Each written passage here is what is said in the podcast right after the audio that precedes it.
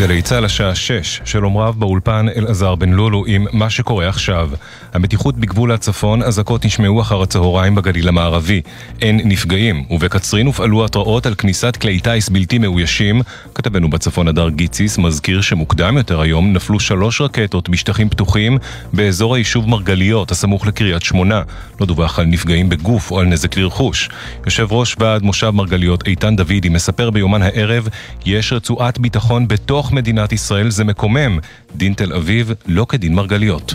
מרגליות אה, בכוננות ספיגה יום-יום, אה, שעה-שעה, היו שמר נפילות סמוך למרגליות, יש רצועת ביטחון בתוך מדינת ישראל, החיזבאללה עומד על הגדרות, יורה בנו, צולף בנו, ואחר כך מה שמקומם אותי זה לשמוע שהחיזבאללה לא מעוניין בלחימה. הפגיעה במושבים בצפון, לפי דעתי עוברת על סדר היום והממשלה סופגת. הם קוראים לזה הכלה. בתגובה על הירי ליישובי הצפון, צה"ל תוקף בדרום לבנון.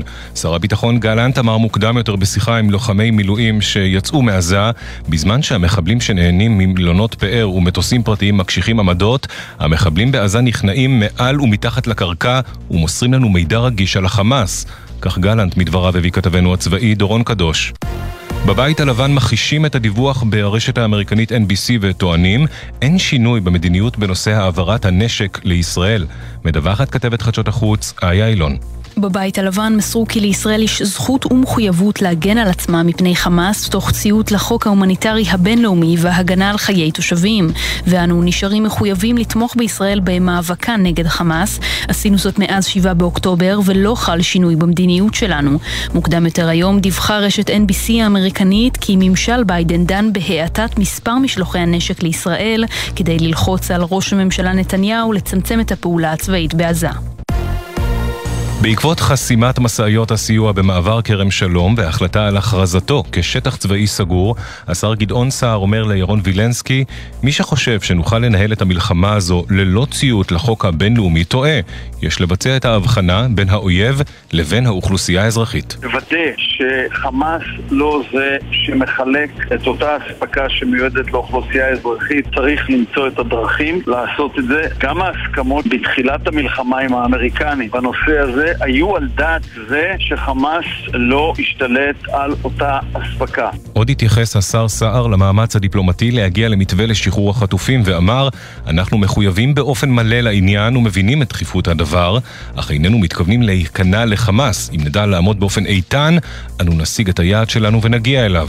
בתוך כך הערב תתקיים בפריז הפסגה הביטחונית, בהשתתפות בכירים מארצות הברית, מצרים, קטאר וישראל. כתבנו הפוליטי יובל שגב מעדכן כי בכירים בירושלים מטילים ספק בסיכוי להגיע להסכמה גם לאחר הפגישה וסבורים כי למרות ההתקדמות המסוימת, חמאס עדיין מציב תנאים בלתי ישימים להסכם. פעוטה כבת שלוש במצב קשה ולא יציב לאחר שחולצה משרפה במחנה הפליטים שועפאט במזרח ירושלים. חופשים ופרמדיקים של מגן דוד אדום העניקו לה טיפול רפואי במקום ופינו אותה לבית החולים הדסה עין כרם. כתבתנו בבירה נועה ברנס מציינת כי בשבוע שעבר שני ילדים נספו בשרפה אחרת במזרח ירושלים. התחזית, הגשמים יתחזקו בצפון הארץ ובמרכזה. מחר מזג האוויר קר מהרגיל לעונה, בחרמון צפוי לרדת שלג. קיים חשש קל משיטפונות במדבר יהודה ובים המלח. אלה החדשות.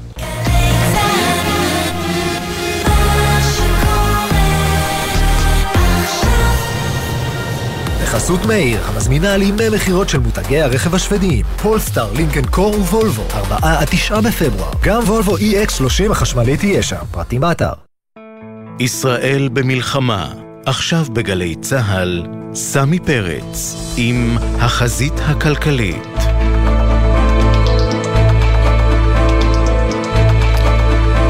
ערב טוב, שש וארבע דקות, אתם בחזית הכלכלית, עם כל הסיפורים הכלכליים החמים של היום הזה. אם יהיו עדכונים ביטחוניים, אנחנו כמובן נביא אותם לכאן. ראש הממשלה בנימין נתניהו התנפל אתמול על כתב כלכליסט יובל שדה על שאלה מאוד uh, מתבקשת. מדוע הממשלה לא פועלת לגיוס החרדים לצבא, בעיקר כעת, כשהנטל על המשרתים הוא הגדול ביותר מאז מלחמת יום כיפור. בואו נשמע את uh, חילופי הדברים, את השאלה ואת התשובה. יובל שדה, כלכליסט. אה, אדוני ראש הממשלה, אה, הציבור משלם מחיר עצום במלחמה הזאת, אה, מאות אלפי אזרחים גויסו למילואים, אני אישית עכשיו סיימתי שירות מילואים של יותר מ-100 יום כלוחם. אה, איך אמורים להרגיש מי ששולחים את ילדיהם לצבא? עם העובדה שהממשלה בראשותך מממנת 35 מיליון שקלים ארגונים שהמטרה המוצהרת שלהם היא השתמטות מצה"ל. אה, ארגונים שהמפלגות החרדיות דרשו לממן. עוד פעם, שאלה מגמתית ולא הגונה ולא נכונה. ממשלה בראשותי, הרי ראשי האופוזיציה, כולל שותפים שלי עכשיו, אמרו, לקחו דף נייר ואמרו, קחו ממשלות, אה, אם אתה מתכוון לחרדים וזה הכיוון שלך, קחו, הנה, החותמה כאן, תמלאו מה שאתם רוצים. אז בואו אה, בוא לא ניתמם, בואו בוא לא ניתמם.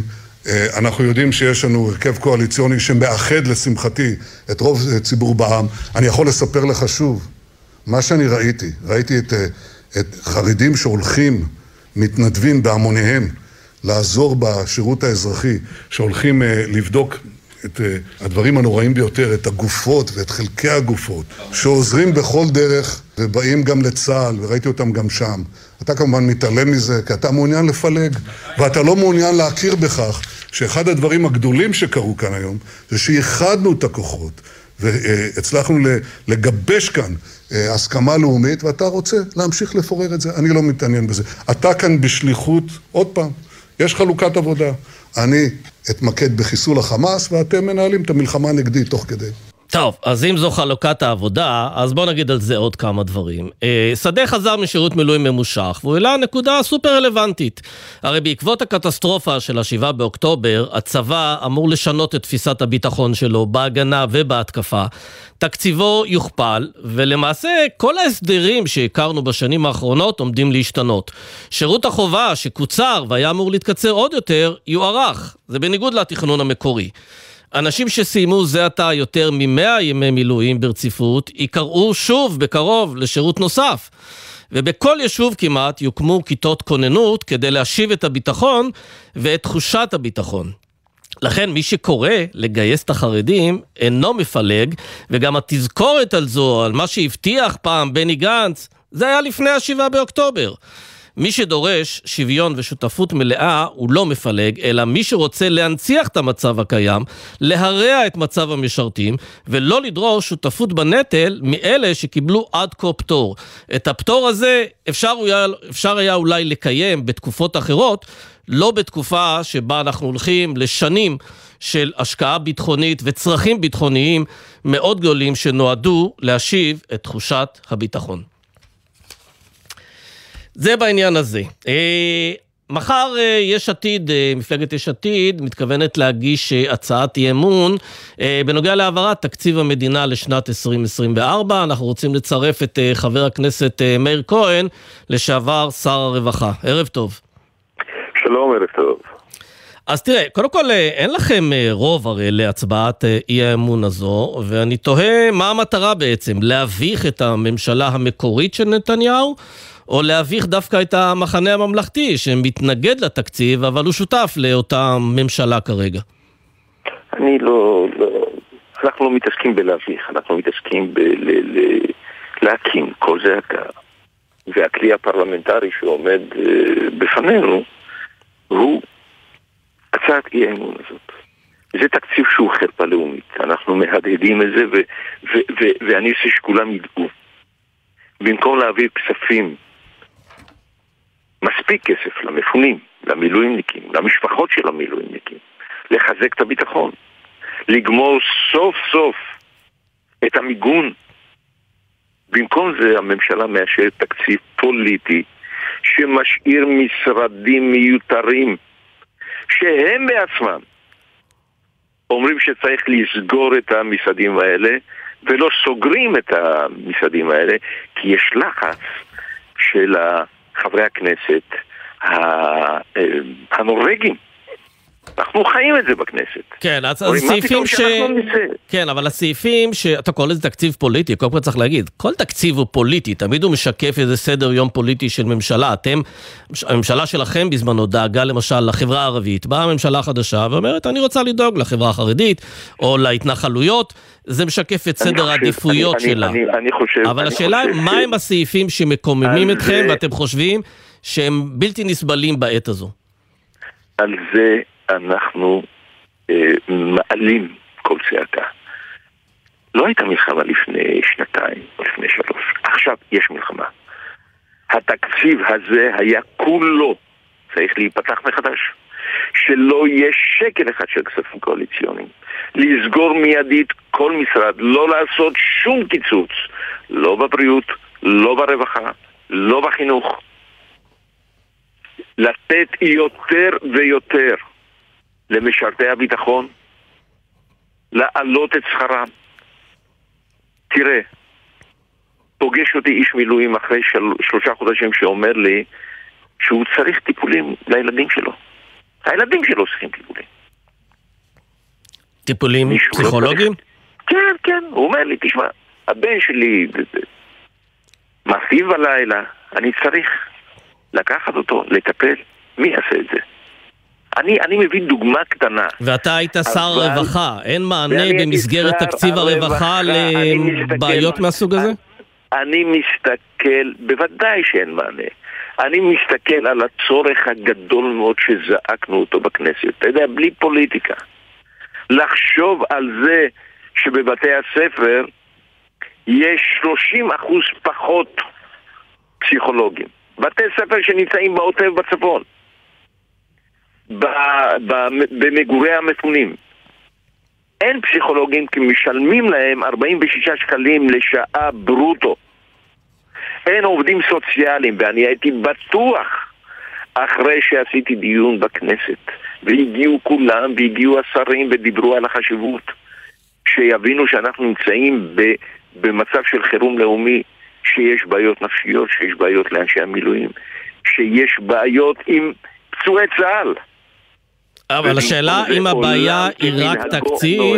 לא, אבל מאיר, השאלה האם הבעיה היא רק תקציב, או שיש פה באמת גם מחסור בכוח אדם. כי תשמע, המדינה הזו בטראומה, הרבה מאוד אנשים אין- זקוקים כרגע אין- לעזרה, אין מכל הכיוונים, מחסור. בכל ה- בכל החזיתות. אין השאלה אם יש מחסור בכ- בכוח אדם מקצועי אין כזה. מחסור, אין מחסור בכוח אדם מקצועי. לצערי הגדול, אנשים רובם הגדול באים לשירות הציבורי.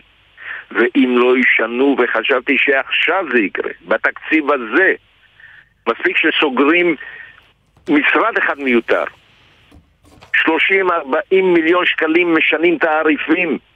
אנשים רוצים לעבוד בשירות הציבורי. אז תגידי, אולי במקום להתקיים. הצעת אה, אי אמון שאין לה סיכוי לעבור בכנסת, יכול להיות ששווה לבוא בדברים עם, אני לא יודע מה, נגיד עם השרה למשימות לאומיות, עם אורית סטרוק, להציג לה את הצרכים, את הצרכים האלה שאתה דיברת עליהם כרגע, למשל את אותו איש מילואים עם מענה רגשי לילדים, אה, ולהגיד לה, תשמעי, משימות לאומיות, אז עד הסוף, בוא ניקח את המשימה הזו ונתקצב אותה אנחנו- מהמשרד שלך. אנחנו עשינו את זה. אילו היית בכנס, בכנס החירום שעשיתי, עשינו את זה. פילחנו כל דבר. שלחתי מכתב לשר החינוך. דיברתי ישירות עם שר הבריאות. כולם תומכים בזה, אבל תקציב אין. אני, אני רוצה לחזור על מה שאני אומר. השאלה היא שאלה שכשיש ממשלה מנותקת, הממשלה הזאת מנותקת כי אחרת אני לא מבין, ועכשיו זה מעבר לפוליטיקה, לא מבין איך בשעת מלחמה, שהתחושה היא תחושה של מועקה, שיש הרבה אנשים, הרבה דברים שאנחנו צריכים לפתור, שהבנים והבנות שלנו נמצאים, נלחמים כבר שלושה חודשים, ויש עוד מלחמה שהולכת ומתפתחת, ואני מקווה שזה לא יקרה בצפון. איך ממשלה מנותקת מרשה לעצמה לא להפנות את התקציב רק לצורכי השעה. כן, אבל ש- שאלה, שאלה, אתה יודע...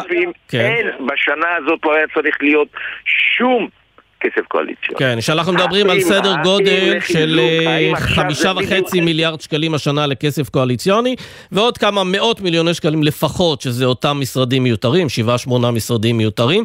אבל אתה יודע, זה מאוד תמיד השאלה שמפנים אליכם בעניין הזה, שאילו הייתם מצטרפים לאותה ממשלת חירום, יכולתם להתנות את זה בזה שעושים תקציב אחר, שמבטלים כספים קואליציוניים, ותמורת זה אתם מוכנים לתת יד לממשלה בניהול המלחמה וגם בניהול שלל האתגרים באמת יוצאי הדופן שיש פה בשנה הזו, שהיא שנה של הכרעות בכל הכיוונים. כי אני לצערי הגדול רואה את שותפינו הטובים, אני רואה גם את גדי וגם את uh, גנץ.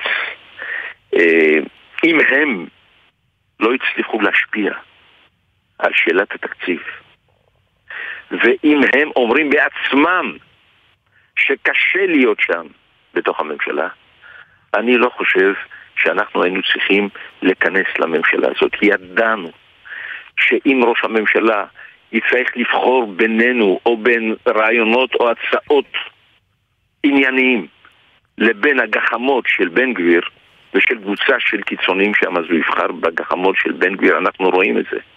אנחנו רואים את זה איך שרים יוצאים באמירות חסרות אחריות שמסכנות כן. את מעמדנו בעולם. אבל אתה יודע, אני רואה מספר לכן, שמציג... לכן אנחנו תומכים במדינה הזאת, אני תומך במלחמה, יאיר עושה הכל, יוצא לחו"ל וכל יום נפגש עם עיתונאים ועושה עבודה יוצאת מן הכלל לטובת המדינה הזאת. כולנו תומכים, ואנחנו תומכים בצבא. אפילו לראש הממשלה אמרנו בעניין החטופים, אנחנו תומכים כן. בכל החלטה. בסדר, אני רוצה אבל לשאול אותך עם זה לסיום... טוב שיש אופוזיציה גם בימים ברור, כאלה קשים. ברור, אבל אה, מאיר כהן, אני רוצה לשאול אותך, אה, אומר בנק ישראל שהעלות של המלחמה הזאת 255 מיליארד שקל, הרבה מאוד ביטחון, הרבה מאוד הוצאות אזרחיות, וגם ירידה מסוימת בהכנסות אה, ממיסים. נשאלת השאלה, האם אתם כאופוזיציה מתכוונים אה, לדרוש פירוט מלא של הכסף הזה, לאן הוא הולך, מתי הוא הולך, באיזה היקפים הוא הולך, כדי לוודא שמרוב מספרים גדולים ומרוב תחושת חירום, הכסף הזה לא זולג למטרות שהן פשוט אני- לא משרתות את המטרה. אני חושב ש, שזה עניין שאנחנו נדרשים לו, וכל אחד מוזמן לישיבת ועדת הכספים, נציגי האופוזיציה, ובראשם ולדימיר בליאק. האמן לי שהם שואלים, כולנו שואלים את השאלות הנכונות, ועוקבים אחרי כל שקל. אני מאוד מאוד מקווה, מאוד מאוד מקווה, שהמדיניות הזאת בוועדת הכספים תמשיך, הנוהל הזה, כי הרבה שנים זה לא היה, אנחנו יודעים לאיפה כל מיליון שקל הולך, ואנחנו נאבקים. לא תמיד אנחנו מצליחים, שוב, בגלל שיש ממשלה שחלקים ממנה מנותקים לגמרי ולא מבינים את שעת החירום.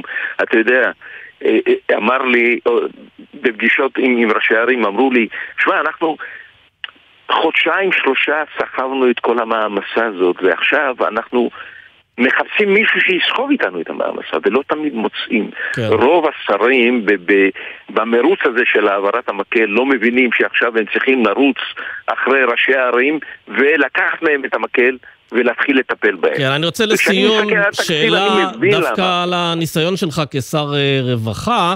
אה, די ברור שוב שהמדינה הזו אה, בטראומה, די ברור שהביקוש לשירותי פסיכולוגים, סיוע נפשי, עובדים סוציאליים וכדומה, גדול מאוד.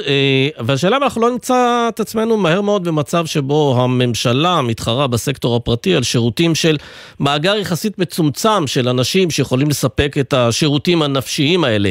איך היית אה, בונה את זה ככה ש, שבעצם, אוקיי, מאה אחוז, כולם אה, רוצים גם לקבל שכר עבור העבודה שלהם, אבל איך אתה לא מגיע למצב שבו רוב הכסף הולך בעצם לשכר ולא הולך לטיפול בעצמו?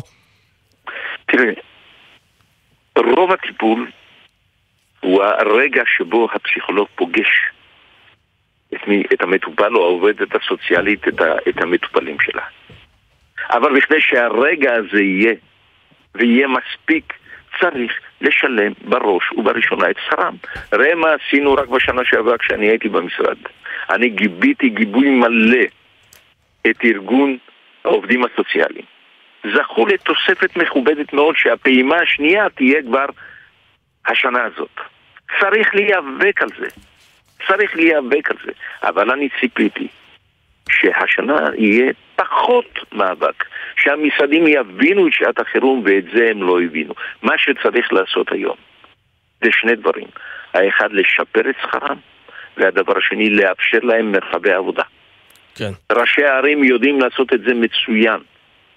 אומר לי בני ביטון שהיה בוועדה, בכנס שאני יזמתי, אומר, תנו לנו את הכסף, אנחנו יודעים לעשות את זה. אנחנו נשים מאצ'ינג של הרשויות. כן. חבר הכנסת אנחנו מאיר יודעים כהן. לעשות את זה. אה, בסדר גמור, אז הנה, נתת טיפ. אה, תודה רבה לך. תודה רבה, ערב טוב. ערב טוב.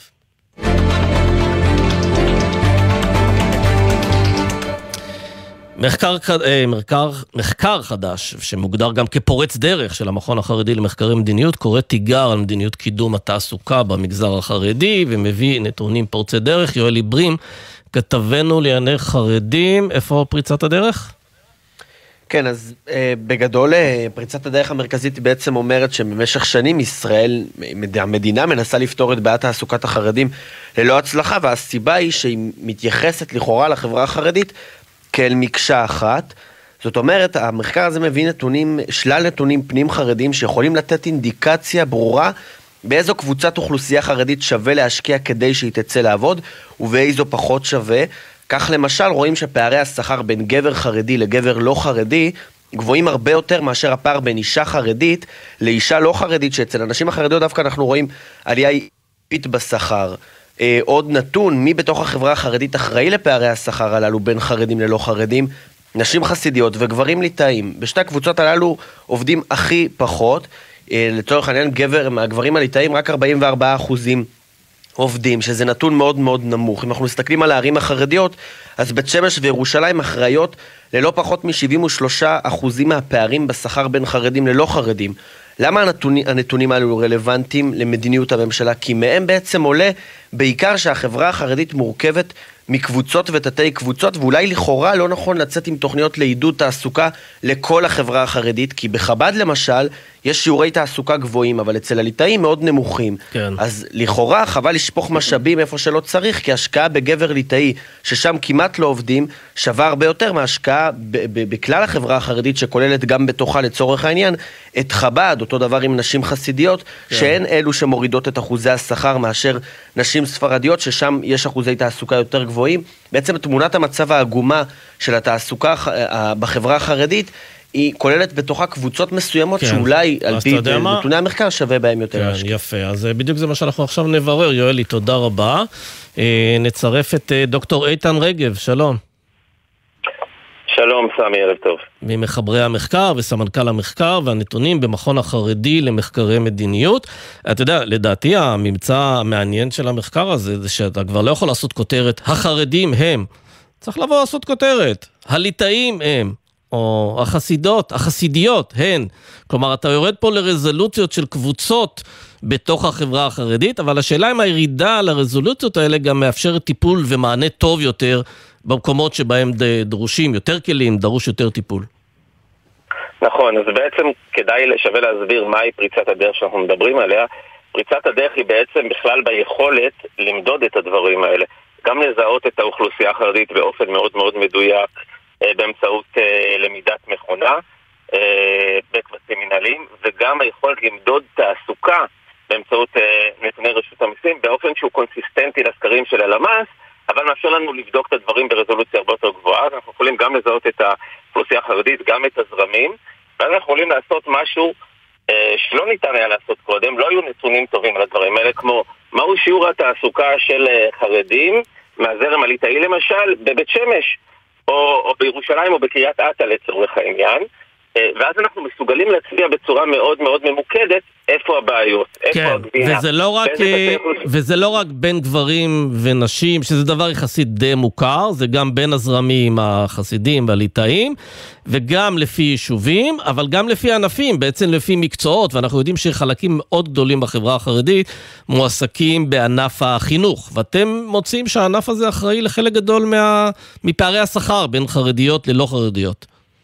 נכון, הענף הזה אחראי בעצם לכ-40% מפער השכר בין אה, חרדיות ללא חרדיות, אבל זה פרופורציונלי לגודלו.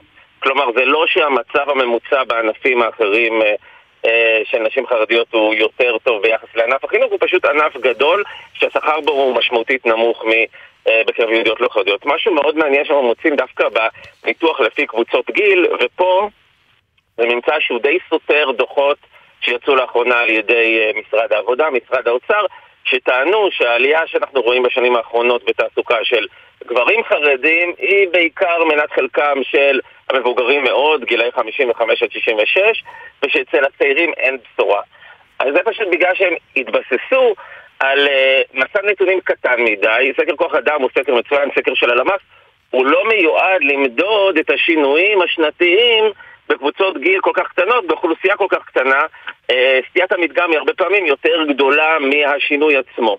כשאתה משתמש בנתונים על כל האוכלוסייה, ואתה יודע למדוד את זה באופן מדויק, מה אנחנו מגלים? שמחצית מכל הגידול בתעסוקה של אה, גברים חרדים ב-15 השנים האחרונות מקורה בצעירים. כלומר, יש בשורה. אגב, אנחנו רואים את העלייה אגב, זו בשורה חשובה, ה... משום שאנחנו יודעים שזו החברה, החברה שבה הריבוי הטבעי הוא הגבוה ביותר, והוא כנראה יישאר כזה בטווח הנראה לעין. אז, אה, אז במקום לבוא ולהגדיר מראש את הדורות הבאים כדורות שלא יעבדו, אנחנו מתייחסים אליהם כדורות ששיעורי ההשתתפות בשוק העבודה יהיו גבוהים יותר. אתה יודע להגדיר מהו שיעור ההשתתפות של אותם צעירים? כן, עדיין שיעורי השתתפות של, ה, של הצעירים, אני מדבר כרגע מזיכרון, אה, גילאי 25 עד 34 זה מגיע לסביבות ה... 50 אחוזים, אבל לא, זה אבל זה שיעור התעסוקה, אבל זה שיעור ההשתתפות הכללי בקרב גברים חרדים, אז, אז לא, איפה החידוש? לא, בקרב גברים חרדים זה כבר 56 אחוזים, סמי. זה כבר 56 אחוזים, אבל אני רוצה להגיד לך דבר חשוב. אנחנו רואים אה, במגמות העלייה של התעסוקה, אגב, אצל, גם אצל הנשים החרדיות, שם יש קבוצת גיל עוד יותר צעירה שהיא בכלל לא נספרת בסטטיסטיקה כי הן צעירות מדי, גילאי 20 עד 24, אבל אצל חרדיות זה כמעט 90% אחוז תעסוקה שם. אם סופרים גם אותן, החרדיות בעצם משתוות ליהודיות הלא חרדיות בתעסוקה. כן. מה רוצה להגיד בזה? בתעסוקה, אם מסתכלים על שני המגדרים כמקשה אחת, אנחנו בפער של רק 20% אחוז מול המגזר הכללי. כן, טוב, אבל אנחנו יודעים שכמובן הבעיה... כן. בשכר שנתי הפער הוא 90 אחוז, כלומר בעיית השכר והפריון גדולה פי ארבע וחצי מבעיית התעסוקה, אבל עדיין האג'נדה של חלק ממשרדי הממשלה, הממשלה הוא קודם תעסוקה, אחר כך פריון, אנחנו אומרים שנו דיסקט.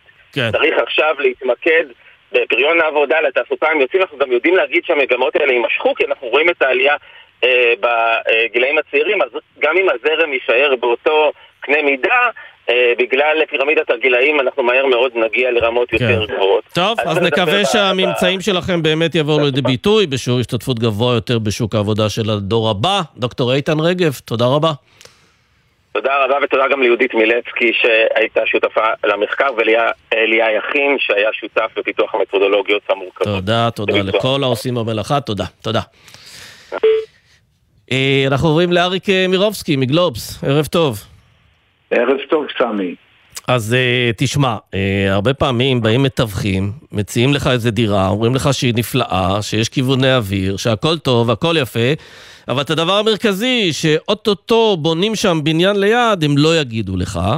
אה, ואתה קונה את הדירה ואתה מסתבך עם זה, או שאתה אפילו אתה שוכר את הדירה. אז אה, אני מבין שמשרד המשפטים בעצם בדק את, ה, את האתיקה של מתווכי הנדל"ן בישראל, מצא שם הרבה מאוד פגמים, ועכשיו הוא רוצה להביא את זה לידי תיקון. מה הוא מציע? נכון מאוד.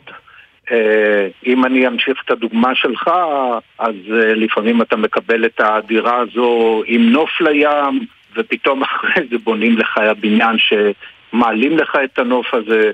אה, לפעמים מזכירים לך דירה ושוכחים להגיד לך שבבניין ליד, ואולי אפילו בבניין שאתה שכרת את הדירה, יתקיים אה, פרויקט של תמ"א 38 והבניין יהפוך לאתר בנייה.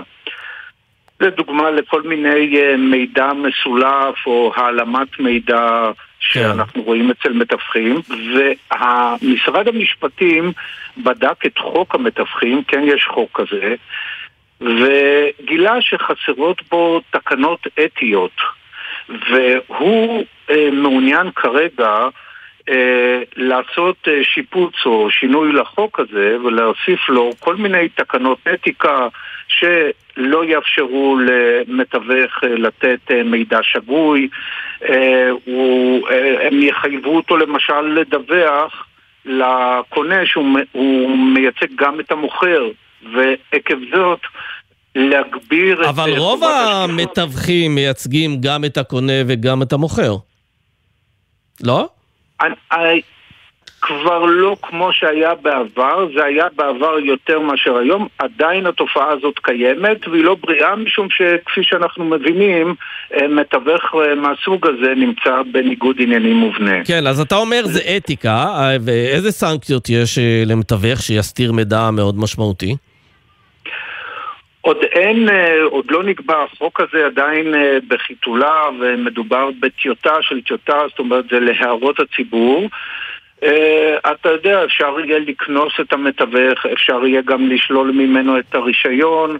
אה, אבל זה באמת, אה, עדיין לא הגענו לשלב הזה. כן, והשאלה אם זה לא קצת פותר את המוכר אה, באיזשהו מקום מלתת את הגילוי המלא לדירה, כי אתה יודע, אני מסתכל פה על הנתונים שפרסמת, ולפי מה, ש...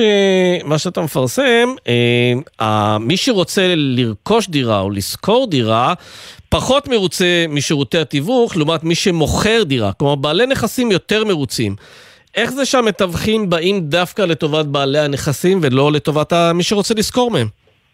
משום שעבור אה, מוכרי, בעלי הדירות, זאת אומרת מוכרי הדירות והמשכירים, המתווכים הם אנשי שיווק. הם באים אל המתווכים ואומרים להם, תשמע, אני רוצה שתשווק לי את הדירה, אני רוצה כך וכך, אה, זה המחיר שאני רוצה, או זה דמי השכירות החודשיים שאני רוצה, וזהו.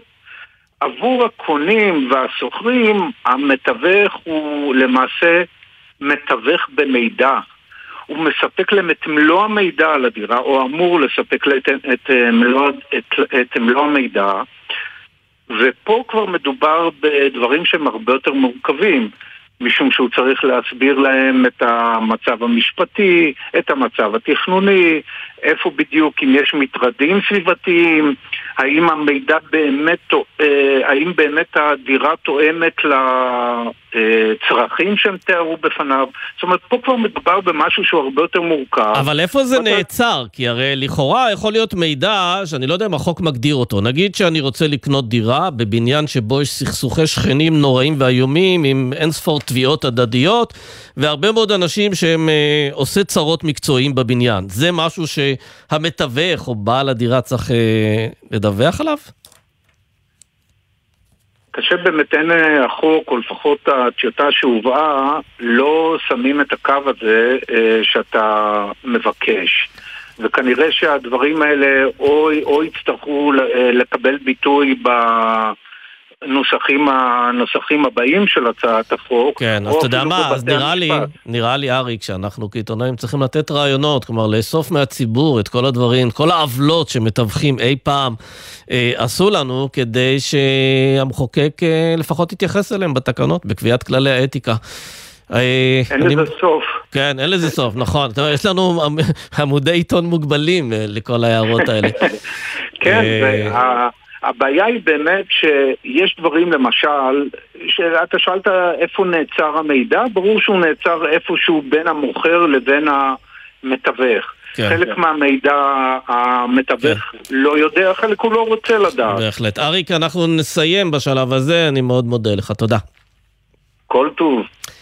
אה, הפסקה ממש ממש קצרצרה, ומיד על הזעם של הבנקים, על החוק שמגלגל אליהם מיסים חדשים, כדי איכשהו לתדלק את הקופה הציבורית המדלדלת. כבר חוזרים. אתם מאזינים לגלי צה"ל.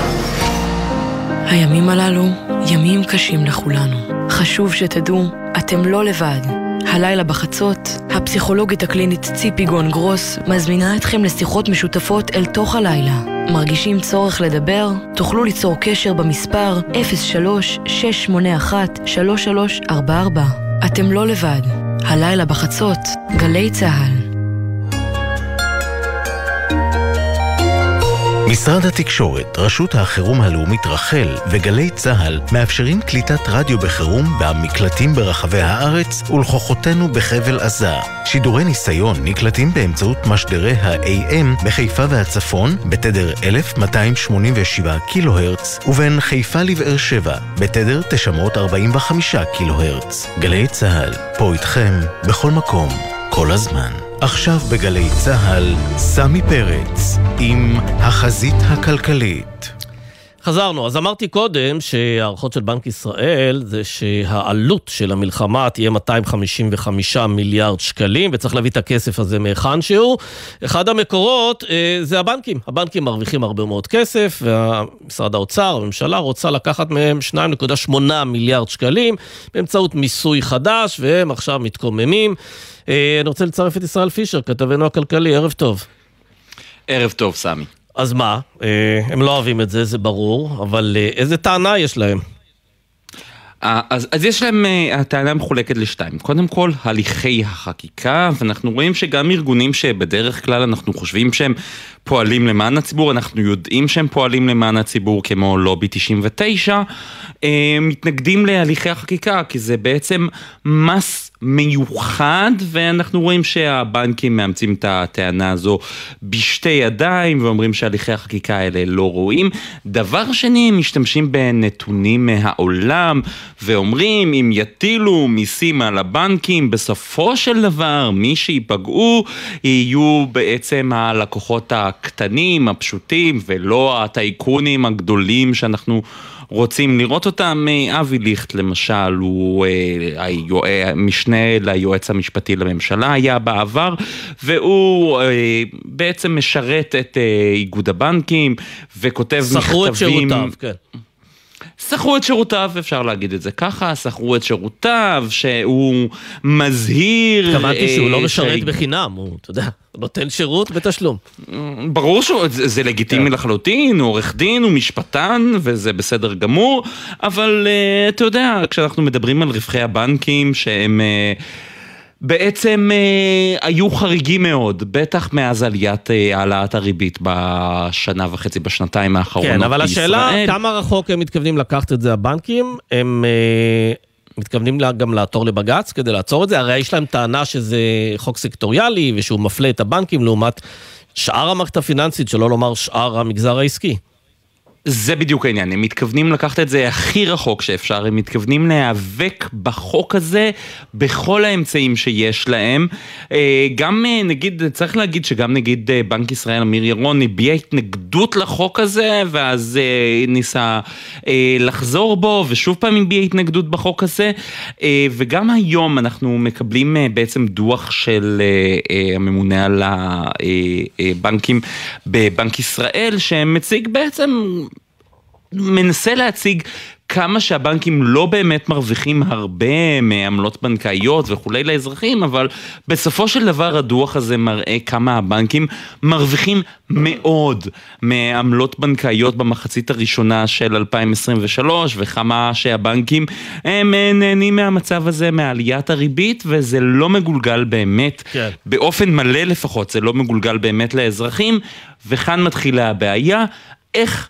אפשר למסות את הבנקים באופן שלא יחריג אותם ממערכות אחרות, אבל גם שירצה אותם, ו- ו- ופה זה אנחנו כן. בעניין של משא ומתן בין הבנקים לבין משרד האוצר. אז אתה יודע מה? אה, אני אודה לך בשלב הזה, כי יש לי את המפקח על הבנקים לשעבר, יאיר אבידן, על הקו. יאיר אבידן, נו, אני קיבלתי מידע מוקדם שהוא בא להתראיין. יפה, אז תודה ישראל בשלב יפה. הזה, וערב טוב. ליאיר אבידן, לשעבר המפקח על הבנקים. ערב טוב סמי, ערב טוב למאזינים. כן, אז תגיד, יכול להיות שהבנקים פשוט הביאו על עצמם את הצרה הזו בכך שהם פשוט ניצלו את העלאות הריבית של בנק ישראל אה, כדי להגדיל את הרווחים שלהם, לא גלגלו את זה למשקי הבית וללקוחות הקטנים, ועכשיו הם משלמים את המחיר על ההתנהלות הלא מספיק תחרותית שלהם. אני, אני אולי לא כל כך פופולרי במה שאני אומר, כאילו לזנב הזה של רווחיות הבנקים כבר מדברים על זה המון זמן. אני שואל שאלה מאוד מאוד פשוטה בהיבט הזה, ואני לא לוביסט שלהם, ואותי לא שכרו, ואני בצינון והכל בסדר. אני שואל שאלה פשוטה, מה המוטיבציה של המס? האם המוטיבציה של המס הוא כדי אה, להוות עוד מקור לתקציב המדינה? זה נראה לי, אז עוד פעם אני אומר, זה נראה לי אה, פופוליסטי, זה נראה לי סקטוריאלי. זה נראה לי לא נכון. זה נראה לי, שקודם דיברת על לחפש כותרות, אני חושב שהכותרת תהיה שכרנו יצא בהפסדנו. למה? אני לא רואה שום דבר למה אחר. יצא בהפסדנו? אז אני אנסה להסביר, אני אנסה להסביר, ועוד פעם, אני לא מחובר למערכת ואני לא יודע מה קורה ואני לא יודע מה המפקח על הבנקים כתב, הכל בסדר. אחד, זה נראה לי פופוליסט, שתיים, זה נראה לי סקטוריאלי, שלוש, מהו סף הרווחיות ומי קבע את סף הרווחיות שמעליו גובים מס. זה מזכיר לי במידה מסוימת את חוק שכר הבכירים. כאילו... רגע, שנייה, תכף אנחנו נגיע לחוק שכר בכירים, כי אני גם רואה קשר מסוים לדבר הזה, אבל תשמע, כשאתה רואה שהבנקים מגדילים את הרווחים שלהם, בשעה שמי שלקח משכנתה לפני שנתיים, שלוש או חמש שנים נאנק תחת החזר חודשי הרבה יותר גדול כתוצאה מהעלאת הריבית, אז אתה יכול להגיד, אולי הבנקים עושים את מה שהם עושים, אבל יש פה סידור מאוד מאוד לא הוגן. בנק ישראל פשוט מרע את מצב הלווים ומשפר את מצב הבנקים. זה העניין התוצאתי, גם אם לא התכוונו לכך. לא, שנייה, בנק ישראל אתה מתכוון אה, לקביעת, דרך קביעת הריבית, לא דרך... כן, כן, דרך קביעת הריבית, ברור. אז הזכרתם מקודם את פרופסור אמיר ירון, ופרופסור אמיר ירון אמר יותר מפעם אחת שמבחינתו המלחמה הגדולה והנזק הגדול הוא האינפלציה ולכן בו צריך לטפל. חלק מהעולם הזה, בטווח הקצר, יש אנשים שנפגעו, הנה הייתה כבר פעימה אחת של הורדת הריבית. אני, אני בא ואני אומר גם, בואו נבוא וננתח לא בצורה אה, אה, חובבנית. ואני חושב שגם דיברתי איתך בעבר במקומות אחרים, אני חושב שהרווחיות הנוכחית רווחיות אב-נורמלית, אין בכלל ספק בעניין הזה, ואין ספק שהבנקים, אני הייתי מצפה, וגם ציפינו ושאלת אותי, אתה אני חושב, מה לא עשיתי טוב במשמרת שלי? אני חושב שלא היינו מספיק אה, אסרטיביים כלפי המערכת הבנקאית, שתחזיר יותר לבנקים. אבל ללקוחות. אני משוכנע ללקוחות, סליחה, אתה צודק, תודה על התיקון. אבל אני משוכנע, בטח במצב הנוכחי של היום, שהרווחיות הנוכחית היא לא רווחיות מייצגת. ובואו נזכור עוד דברים, בסופו של דבר... אגב, אגב, אם הרווחיות הנוכחית היא לא מייצגת, אז מאה אחוז, אומרים לך זה מס רק לשנתיים, זה לא לכל החיים. אבל, אבל שנייה, אה, גם אה, אה, אימא שלי, שתיבדל לחיים ארוכים, אומרת, צריך לשמור לירה, לירה לבנה ליום שחור. אנחנו בערבוה של תקופה מורכבת, גם ברמה הכלכלית למשקי הבית עסקים קטנים, וגם בעולם של תוצאה של המלחמה. הזכרת מקודם שהערכת בנק ישראל, שהמלחמה תעלה 255 מיליארד שקלים. אבל זה בתרחישים מסוימים, שכנראה המלחמה בצפון תהיה מאוד, לא בצפון עזה, בצפון המדינה, היא תהיה מאוד לאט, וגם יכול להיות שזה יהיה 300, 350 ו-400. בסופו של דבר, גם בקורונה וגם בתקופה הנוכחית, הבנקים הם אלה שנכנסים ראשונים מתחת לאלונקה. ובואו נזכור, אותם שלושה מיליארד שקלים, שמדברים על זה בתקציב דו-שנתי, זה בערך שמינית אחוז לשנה מהתקציב השנתי. כלומר, זה לא באמת משנה. ואם היה נורא נורא חשוב, אז אולי היו מוצאים, דרך אגב, שימושים אחרים, ודיברת מקודם עם חבר הכנסת מאיר כהן, שיש גם כמה משרדים, ואני עוד פעם לא מביע את עמדתי, ואני לא אה, פרשן פוליטי, שיכול להיות שיש כמה משרדים שהעלות שלהם היא הרבה יותר גבוהה כן. מ-1.4 מיליארד שקל. אז תשמע, אז הזכרת קודם את שכר המנהלים. יש חוק שמגביל את שכר המנהלים במערכת הבנקאות, במערכת הפיננסית בכלל, גם שוק הביטוח, והאמת שקרו כמה דברים במערכת הבנקאות בשנים האחרונות. גם הגבילו את השכר, גם חלק אה, מהבנקים הפכו להיות אה, אה, ללא גרעין שליטה, ללא איזה בעל שליטה מזוהה, זה נמצא אצלנו בידי הציבור. והשאלה אם שתי ההתפתחויות האלה הופכות אותם, בצירוף כמובן הרווחיות הגבוהה מאוד, הלא נורמלית, כמו שאתה מתאר אותה, אה, הופכים אותם לאיזה מין כיס עמוק לצורכי הממשלה, כי ממילא גם אף אחד לא אוהב בנקים, ואין שם איזה בעל בית אמיתי, אז אה, יאללה, אודרוב. אז אני חושב שיש הבדל, נכון שמסתכלים, א', בעיניים שלי, הקלות, אה, עושים את זה כי אפשר, לא עושים את זה כי זה נכון. ובהיבט הזה, למה לא לבוא ולהגיד שעכשיו התעשיות הביטחוניות מעל רף רווחיות מסוים שיקבעו? עכשיו התעשיות הביטחוניות זה בונטון, הם יצאו המון כסף. למה לא לדבר על, על יבואני המזון או על, על סיטונאי מוצרי תקשורת? כאילו, בואו נקבע לכל ענף, יבוא חכם ממשרד האוצר ויגיד, אנחנו קובעים את סף הרווחיות לכל ענף, בהינתן שהרווחיות תהיה גבוהה. אגב, פה, פה דווקא יש נימוק יותר. טוב בעד, ה, בעד העמדה של הבנקים, כי הרבה פעמים חברות עסקיות מרוויחות לא כתוצאה מזה שמנהלות טוב את העסקים שלהם, אלא כתוצאה מהחלטה שלטונית. במקרה הזה, העלאת הריבית עשתה להם טוב. יש עוד הרבה מאוד גופים שהעלאות הריבית עושה להם טוב, כמו שיש גופים של למשל הורדת הריבית, נגיד לקבלנים במשך הרבה מאוד שנים, הורדת הריבית עשתה להם טוב, המחירים עלו והם הרוויחו הרבה מאוד כסף. שאלה אם בשם העיקרון הזה, אה, צריך למסות חברות על רווחים שלא הם אחראים ליצירתם. אתה יודע, אני לא יודעת לתת לך תשובה חד משמעית. דבר אחד אני, ברור לי בהחלט, אנחנו רוצים מערכת בנקאית חזקה. ה-2.8 מיליארד שקל ככל שהם יהיו, אני לא יודע, יכול להיות שזה יהיה 2.2, יכול להיות זה 3.4, אין לי מושג מה זה, גם אנחנו יודעים שבכלכלה יש איזשהו רף של מיסוי, שאם אתה מעלה מעליו יכול להיות שתגבה גם פחות, אני לא אומר שזה יקרה. אבל אותם 3 מיליארד שקלים לצורך הדיון, המשמעות של זה זה אשראי, פוטנציאל לאשראי של 30 מיליארד שקלים. יחד עם זה, גם בואו לא נשכח, 88% ממניות הבנקים שייכות לציבור. כלומר, מה אנחנו עושים? אנחנו מעבירים, במקום דיבידנד, אנחנו מעבירים את זה למיסוי. מה יהיה השימוש של המיסוי הזה? יכול להיות שהוא יחזור לאותם תושבים, יכול להיות שהוא יחזור לתושבים אחרים, ויש פה איזושהי, מבחינתי, איזושהי אסימטריה גם כוחנית ולא הגיונית בעולם הכלכלי. בעיניים שלי, אני אומר, סליחה, בתור כותרת, זה חילוט כספי הבנקים. תגיד לי, אבל אולי זה קצת, אה, קצת איזה אפקט אה, רובין הוד, הבנקים אה, קצת שדדו אותנו עם ריביות גבוהות, אז איכשהו דואגים שהכסף הזה יחזור איכשהו לקופה הציבורית. אז אני חוזר ואומר, אני חוזר ואומר, 18% תשואה להון, אם היא הייתה הופכת להיות פרמננטית, הייתי אומר, זה לא הגיוני. חלק מזה הוא תוצאה של הריבית, חלק כן. מזה תוצאות אחרות לא ננתח, איך אמרת מקודם למישהו, כמות העמודים היא מוגבלת בעיתון, כמות הזמן שיש לנו היא גם כן מוגבלת. כן, כן, האמת היא ממש מוגבלת. כן, אז במשפט ונסיים. אז, אז אני חושב שלפעמים, א', זה בונטון לא לאהוב את הבנקים, אבל אנחנו רוצים בתור אזרחי מדינת ישראל, שיהיה לנו מערכת בנקאות חזקה שתתמוך גם ביציאה מהמשבר הזה לצמיחה ולתקומה ולהתאוששות. יחד עם זה, הבנקים, שלפעמים מזמינים לעצמם את העליהום הזה, צריכים להיות מידתיים. וכן, לשמור על היכולת שלהם להחזיר לבנק, אה, ל- ל- לציבור, ללקוחות, כן. ודווקא דווקא לציבור, ודווקא לציבור היותר חלש, ו/או הציבור שכושר המיקוח יאללה, שלו אז אני מאמץ. אז אני כבר מאמץ את אה, המלצתך ומעביר את זה לידי הבנקים. יאיר אבידן, לשעבר מפקח על הבנקים, תודה רבה.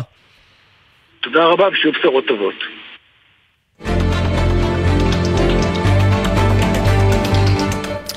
טוב, לאכול במסעדה אה, בישראל זה דבר יקר, כולנו יודעים, כולנו משלמים את המחירים האלה, ומסתבר שאחד ההסברים למחירים הגבוהים, לפחות הסברים של מסעדנים, זה שחלק מכוח האדם שעבד במסעדות בשנים האחרונות, שזה מבקשי מקלט, אריתראים, אה, פשוט עוזבים את ישראל, אלפים עזבו, וזה מחייב העלאת שכר לעובדים שכן נשארים.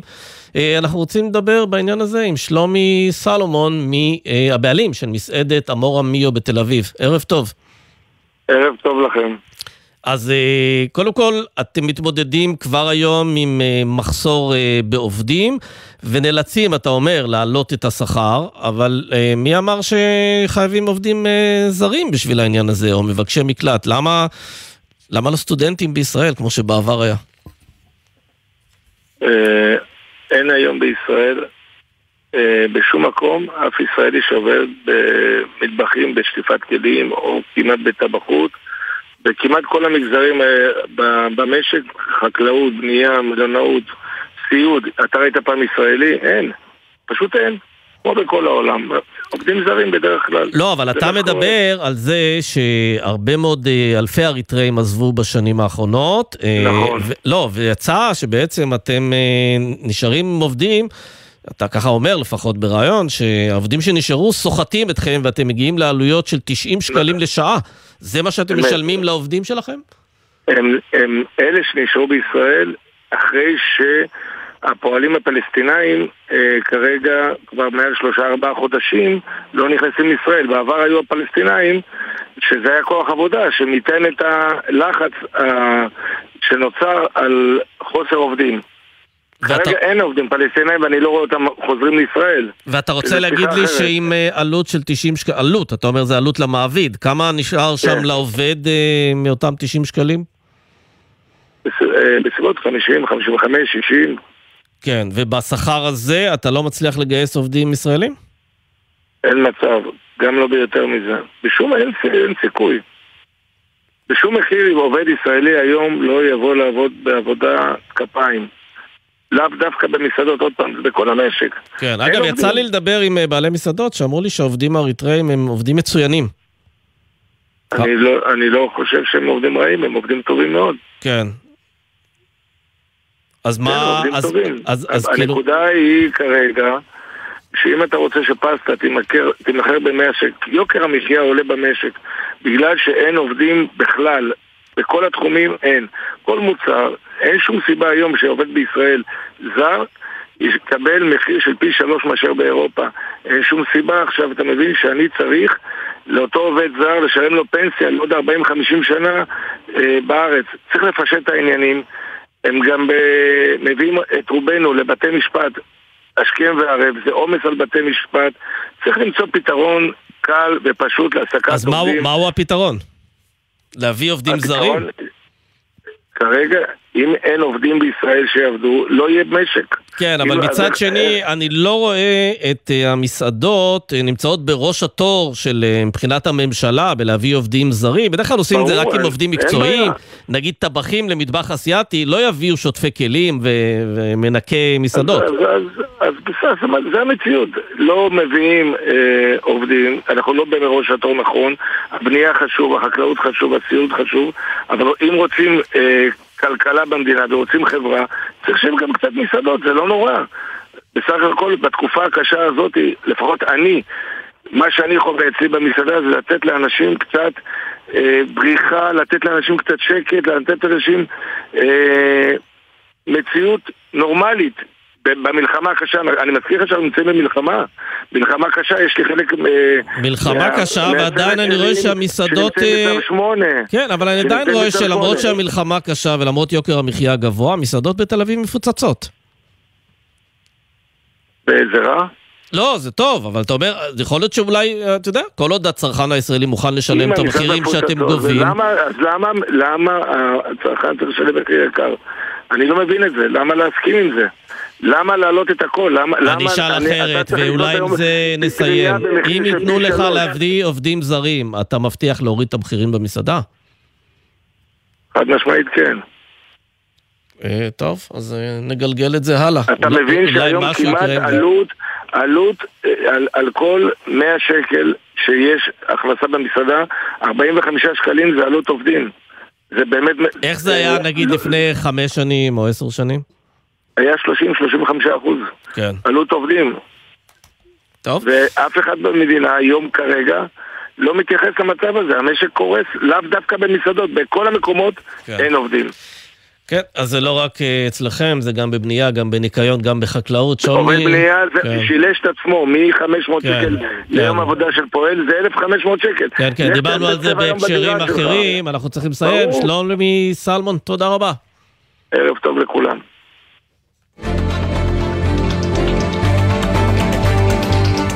מסתבר שהיום זה יום הפרטיות הבינלאומי. אה, ומסתבר גם שהפרטים האישיים של ישראלי ממוצע מצויים ב-300 אתרים שונים. אה, והשאלה מה עושים עם הדבר הזה. איתנו גל אה, רינגל, מנכ"ל ומייסד Mine, שזו חברה שעוסקת בפתרונות בתחום של פרטיות והגנת המידע. ערב טוב. ערב טוב, שמח להיות פה. הלחצתם עם ה-300 אתרים האלה. מה זה אומר? שמה, שאני נרשמתי במהלך חיי ל-300 אתרי אינטרנט וכל הפרטים שלי נמצאים שם? נכון, זה אפילו אה, הממוצע של הישראלי המצוי. לי ברמה האישית היה 823 שירותים, ש...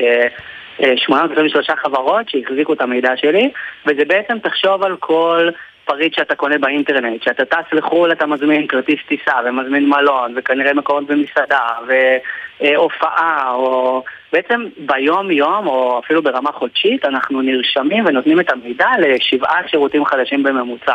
אז תחשוב אה, אם אה, נולדת לפני האינטרנט אז פייסט פורד להיום זה כמות רצינית. אבל אה, יש אתרים שאנשים משתמשים בהם באופן קבוע, נגיד אמזון, טוויטר, אינסטגרם, ואנשים שפונים אליכם רוצים שתמחקו אותם מאיזה אתרים בעצם? איזה אתרים מטרידים אותם אה, והם גורמים להם עד כדי כך שהם פונים אליכם כדי שתוציאו אותם מהמאגרים שלהם? אז שאלה מעולה, בוא שנייה נדבר למה כדאי להוציא את המידע מכל מיני מאגרים. אז בעצם המציאות העגומה מראה שחברות נפרצות אה, על בסיס די יומי. וכשחברה נפרצת, בעצם ההאקרים שפורצים לה גונבים את מאגר הלקוחות, שזה בעצם המידע אה, הפרטי שלנו, שזה יכול להיות כרטיסי אשראי, אה, תעודות זהות, אה, דרכונים אה, וכו'. אז המטרה בשירות שאנחנו בעצם נותנים זה לעזור לך להבין איפה נמצא המידע שלך, איך זה חושף אותך באינטרנט, והאם אתה עדיין משתמש בשירות. ואם אתה לא, בעצם בלחיצת כפתור אנחנו מאפשרים, בעצם לקחנו את ה... את, את הרגולציית פרטיות שנמצאת בכל העולם היום והנגשנו אותה בקליק למשתמש ואתה יכול בעצם לשלוח אה, בקשה להסיר את המידע שלך לכל חברה בעולם. עכשיו לשאלתך, מתוך ה-13, אה, מתוך ה-300 אה, שירותים שמחזיקים את המידע שלנו, בעצם כמעט 85% זה שירותים שנרשמנו אליהם אה, נגיד בעבר, בחמש שנים האחרונות. נגיד ג'וב מאסטר כזה, חיפשתי עבודה לפני עשר שנים, אני כבר לא מחפש עבודה, אין לי עניין להיות נגיד, אצלם רשום. נגיד, או מלון מהירח דבש שעשית לפני חמש או עשר שנים, או אה, אתר שקנית איזשהו מוצר ב- בסוף השנה, כי היו כן. הנחות טובות. אוקיי, אז נגיד שאני פונה כזה. אליך ואני אומר, תשמע, תעשה טובה, תוריד אותי מכל השלושים אתרים האלה, הם אוכלים לי את הראש. אה, כמה אתם גובים על השירות הזה? אז אנחנו היום גובים בין אה, דולר לחודש לשלושה דולר לחודש, תלוי... אה, למה כמה... לחודש? זה לא פעם אחת וגומרים? למה אנחנו צריכים להתחתן לא... עם השירות הזה? אז בעצם אה, מה שגילינו זה שהמשתמש הממוצע ממשיך לתת את המידע הפרטי שלו לשבעה שירותים חדשים בכל חודש. אז אתה יכול לעשות במרכאות ניקוי פסח, נכון? להסיר את המידע שלך מכל מיני מקומות, אבל חודש הבא תצטרך את זה עוד פעם. אז אתה אומר, אה, אתם תאפשרו לי להיפטר מהרבה מאוד אתרים, אבל מכם אני לא יכול להיפטר. אתה יכול. השירות הראשון שאנחנו מראים כשאנחנו מוצאים את המידע שלך באינטרנט זה אותנו. כי נרשמת אלינו וביקשת בעצם אה, אה, שנמצא לך את הפרטים. אנחנו בעצם כחברת פרטיות דוגלים בשקיפות המידע, כן. ולכן אנחנו... עושים כל מה שאנחנו יכולים בשביל להראות לך איזה מידע אנחנו עושים כחברה. אה, וכולי. יפה. אגב, זה דבר שכל אחד יכול גם לעשות בעצמו, רק שזה צורך יותר אה, מיומנות, נכון? חד משמעית. תחשוב שהיום, אה, שאנחנו שואלים את המשתמש כן. הממוצע כמה שירותים הוא חושב שיש לו, לרוב זה מסתכל כן. בכמה עשרות, וכשאנחנו סורקים ומחפשים, לרוב זה מגיע לכמה מאות. בהחלט. גל רינגל, מנכ"ל ומייסד מיין, תודה רבה. תודה רבה, ביי ביי. ואיתי עכשיו אה, כרמל אייל, כתבת החוץ, האם חנות הכלבו המפורסמת בגרמניה נמצאת בסכנת סגירה? שלום סמי, ערב טוב. כן, אז בתחילת שבוע הבא רשת קדווה צפויה להגיש בקשה לפשיטת רגל, כך מדווח המגזין העסקי קפיטל. קדווה זו חנות הכלבו השנייה בגודלה באירופה, אחרי הרודס שבלונדון, היא ממוקמת בברלין. עובדים בחברה כבר מדברים בגלוי על כך, ורבים מהם מודאגים מהמשך העבודה שלהם ברשת ומעתיד המשכורת שלהם, כותב היום מגזין בילד הגרמני. אחד המהלכים שככה פחות או יותר מאותתים לציבור על פשיטת הרגל הקרובה, הוא זה שקד קדווה הכריזה לראשונה על פתיחה מיוחדת היום, יום ראשון, אבל לאחר זמן קצר ביטלה אותה. הרשת היא חלק מקבוצת סיגנה הולדינג, שכמה מהחברות שבבעלותה נקלעו לקשיים כלכליים כבר אה, בסוף השנה שעברה. אותה, אותה קבוצה מחזיקה בכמעט חצי ממניות רשת קדווה, אבל אה, מאחורי הקבוצה המרכזית שמחזיקה במניות הרשת עומדת גם משפחה תאילנדית עשירה, שבין נכסיה נמנים בתי מלון, מסעדות ולא פחות פחות מ-60 חנויות כלבו בנוסף לקדווה, בין השאר סלפריג'ס הבריטית. מגזין פורבס האמריקני העריך את הונה של המשפחה בכמעט 12 מיליארד דולר. ברחבי העולם הועלו כבר השערות שהמיליארדרים התאילנדים עלולים להגדיל את המניות שלהם ברשת קדווה, ואולי בכך אה, להציל אותה מפשיטת רגל. אנחנו נחכה ונעקוב אחר המהלכים שלהם. כן, טוב, מעניין אם זה סוף עידן בתי הקולבו הגדולים. באירופה זה מאוד חזק, אצלנו זה לא כל כך תפס, כל העניין הזה של בתי קולבו, אצלנו תופס יותר קניות אונליין. אונליין. אה, כרמל אייל, תודה רבה. תודה, סמי. זהו, אנחנו מסיימים. נגיד תודה לרינת גיימן שערכה, גלי אסיה שהפיקה, ליאור רונן על הביצוע הטכני, עורכת הדיגיטל מיה אורן, מיד אחרינו טלי ליפקין שחק, ומחר חזית הכלכלית כרגיל עם ישראל פישר. ערב טוב.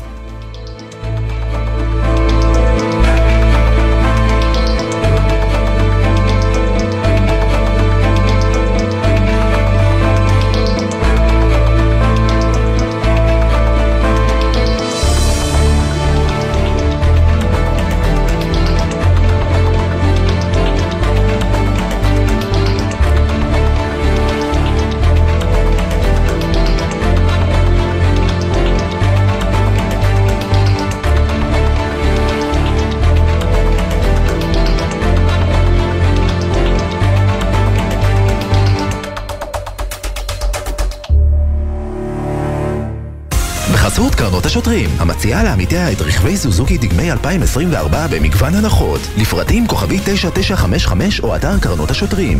בחסות הפניקס סמארט, המעניקה שלושה חודשים מתנה וגם שלושה חודשים דחייה בתשלום הביטוח המקיף לרכב. כוכבית 5432, כפוף לתקנון, הפניקס חברה לפיתוח בע"מ.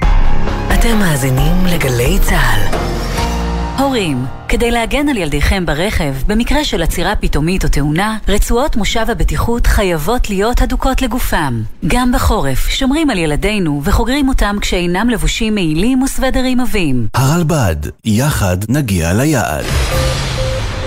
את המנגינה של העברית אי אפשר להפסיק. אבשלום קור חזר בפינותיו המלוות את המלחמה באופן מילולי. כל בוקר לפני שש, ואחר הצהריים לפני חמש בימים ראשון עד רביעי, וביום חמישי לפני ארבע אחרי הצהריים.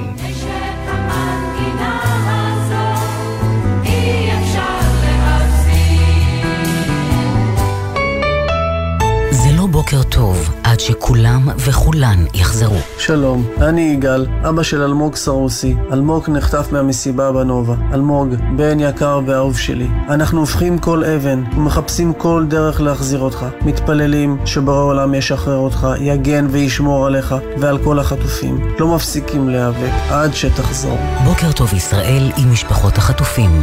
מצפים לכולם בבית. מיד אחרי החדשות, טלי ליפקין-שחק.